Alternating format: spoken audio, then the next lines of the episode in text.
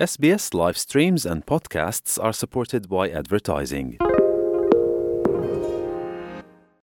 SBS SBS SBS SBS SBS SBS Malayalam ഇന്നത്തെ വാർത്ത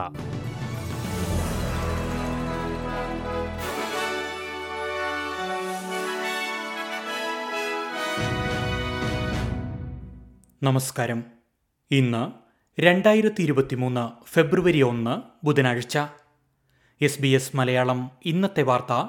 വായിക്കുന്നത് ജോജോ ജോസഫ്.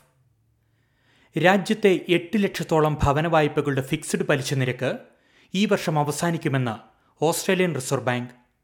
സെനറ്റ് കമ്മിറ്റിക്ക് മുൻപാകെയാണ് റിസർവ് ബാങ്ക് ഇതു സംബന്ധിച്ച കണക്ക് അവതരിപ്പിച്ചത്. പലിശ നിരക്ക് വർദ്ധിച്ചുകൊണ്ടിരിക്കുന്നതിനാൽ ഫിക്സ്ഡ് പദ്ധതിയിൽ നിന്ന് പുറത്തു വരുന്നവരെ ഉയർന്ന നിരക്കാണ് കാത്തിരിക്കുന്നത്. പണപ്പെരുപ്പ നിരക്കും ജീവിത ചെലവും നീണ്ടു നിൽക്കുന്നില്ലെന്ന് ഉറപ്പാക്കാൻ പലിശ നിരക്ക് ഉയർത്തേണ്ടത് ആവശ്യമാണെന്ന് ആർ ബി ഐയിലെ സാമ്പത്തിക വിശകലന വിഭാഗം മേധാവി സെനറ്റ് കമ്മിറ്റിയിൽ വിശദീകരിച്ചു. അടുത്തയാഴ്ച നടക്കാനിരിക്കുന്ന ആർ ബി ഐ അവലോകന യോഗത്തിൽ ക്യാഷ് റേറ്റ് വീണ്ടും വർദ്ധിപ്പിക്കുമെന്നാണ് വിലയിരുത്തൽ. ഓസ്ട്രേലിയയിലെ ഓൺലൈൻ വീഡിയോ സ്ട്രീമിംഗ് അക്കൗണ്ടുകൾ വ്യാപകമായി റദ്ദു ചെയ്യപ്പെടുന്നുവെന്ന് report.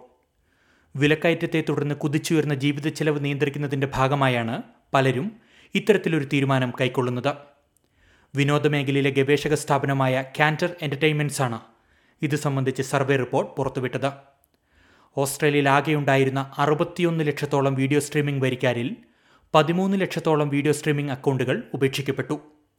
Netflix Amazon Prime Disney Plus വരിക്കാരിലാണ് പ്രധാനമായും ഇടിവ് വന്നിരിക്കുന്നത്. രണ്ടായിരത്തി ഇരുപത്തിരണ്ട് സെപ്റ്റംബർ പാദത്തിൽ ഒരു ലക്ഷത്തി എൺപതിനായിരം വീടുകളാണ് സ്ട്രീമിംഗ് സേവനങ്ങൾ ഉപേക്ഷിച്ചത്.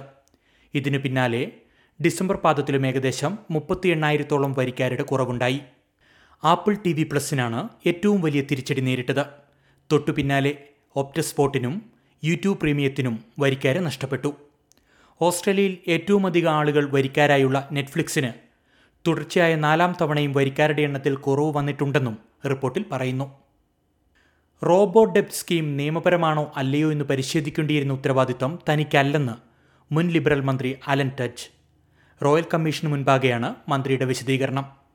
വകുപ്പ് സെക്രട്ടറി നിയമപ്രശ്നങ്ങൾ ഉന്നയിക്കാതിരുന്നതിന്റെ കാരണങ്ങൾ അവ്യക്തമാണെന്നും മന്ത്രി റോയൽ കമ്മീഷനോട് പറഞ്ഞു. അന്വേഷണത്തിന്റെ ഭാഗമായി റോയൽ കമ്മീഷൻ ചോദ്യം ചെയ്യുന്ന മൂന്നാമത്തെ മുൻ മന്ത്രിയാണ് Alan Tudge. Automated assessment and recovery പദ്ധതി വഴി ആയിരക്കണക്കിന് ആളുകളിൽ നിന്നാണ് സർക്കാർ അനധികൃതമായി പണം തിരികെ വാങ്ങിയത്. ഈ പദ്ധതി നിയമവിരുദ്ധമാണെന്ന് നേരത്തെ കണ്ടെത്തിയിരുന്നു. ഇതിന് ഉത്തരവാദി ആരെന്ന് കണ്ടെത്തുന്നതിനാണ് റോയൽ കമ്മീഷൻ അന്വേഷണം നടത്തുന്നത്. കാലാവസ്ഥാ വ്യതിയാനത്തിനെതിരെ പോരാടാൻ ഓസ്ട്രേലിയക്കാരെ സഹായിക്കുന്ന മാർഗനിർദ്ദേശങ്ങൾ പുറത്തിറക്കി. എത്തിക്കൽ ഇൻവെസ്റ്റ്മെന്റ് സ്ഥാപനമായ ഓസ്ട്രേലിയൻ എത്തിക്കലാണ് ഇത് സംബന്ധിച്ച പ്രധാന നിർദ്ദേശങ്ങൾ മുന്നോട്ട് വെച്ചത്. സോളാർ പാനലുകൾ സ്ഥാപിക്കുക ഗ്രീൻ എനർജി പ്ലാനുകളിലേക്ക് മാറുക സൂപ്പർ ഫണ്ടുകൾ എത്തിക്കൽ ഫണ്ടുകളിലേക്ക് മാറ്റുക തുടങ്ങിയവയാണ് പ്രധാന നിർദ്ദേശങ്ങൾ. സൂപ്പർ ഫണ്ടുകളിൽ മാറ്റം വരുത്തിയാൽ അത് കമ്പനികളെ സ്വാധീനിക്കുമെന്ന് കമ്പനിയുടെ chief customer officer Maria Lois പറഞ്ഞു. ഒറ്റത്തവണ ഉപയോഗിക്കാവുന്ന പ്ലാസ്റ്റിക് നിരോധനം വിക്ടോറിയയിൽ പ്രാബല്യത്തിൽ വന്നു. വിക്ടോറിയക്കാർക്ക് ഇന്നു മുതൽ ഒറ്റത്തവണ ഉപയോഗിക്കാവുന്ന പ്ലാസ്റ്റിക്കുകൾ ലഭ്യമാകില്ല.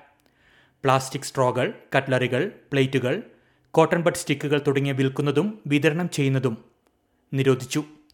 പ്ലാസ്റ്റിക് ഷോപ്പിംഗ് ബാഗുകൾക്ക് രണ്ടായിരത്തി പത്തൊൻപത് മുതൽ നിരോധനം ഏർപ്പെടുത്തിയ സംസ്ഥാനമാണ് വിക്ടോറിയ. ഇനി പ്രധാന നഗരങ്ങളിലെ നാളത്തെ കാലാവസ്ഥ കൂടി നോക്കാം. സിഡ്നിയിൽ തെളിഞ്ഞ കാലാവസ്ഥ പ്രതീക്ഷിക്കുന്ന കൂടിയ താപനില മുപ്പത് ഡിഗ്രി സെൽഷ്യസ്.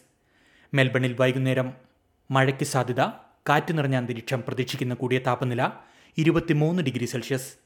ബ്രിസ്ബനിലെ അന്തരീക്ഷം ഭാഗികമായി മേഘാവൃതം മുപ്പത്തിയൊന്ന് ഡിഗ്രി. പെർത്തിൽ തെളിഞ്ഞ കാലാവസ്ഥ പ്രതീക്ഷിക്കുന്ന കൂടിയ താപനില മുപ്പത്തിയഞ്ച് ഡിഗ്രി. അഡലേഡിൽ ഒറ്റപ്പെട്ട മഴ കാറ്റ് പ്രതീക്ഷിക്കുന്ന കൂടിയ താപനില ഇരുപത് ഡിഗ്രി. ക്യാൻബറയിൽ അന്തരീക്ഷം ഭാഗികമായി മേഘാവൃതം ഇരുപത്തിയാറ് ഡിഗ്രി. ഡാർബിനിൽ മഴ ശക്തമായ കാറ്റിനും സാധ്യതയുണ്ട്. പ്രതീക്ഷിക്കുന്ന കൂടിയ താപനില മുപ്പത്തിരണ്ട് ഡിഗ്രി സെൽഷ്യസ്. ഇതോടെ എസ് ബി എസ് മലയാളം ഇന്നത്തെ വാർത്ത ഇവിടെ അവസാനിക്കുന്നു. ഇനി നാളെ രാത്രി എട്ട് മണിക്ക് വാർത്തകളും വിശേഷങ്ങളുമായി തിരിച്ചെത്താം. വാർത്തകൾ വായിച്ചത് Jojo Joseph. SBS SBS SBS SBS SBS SBS Malayalam. ഇന്നത്തെ വാർത്ത.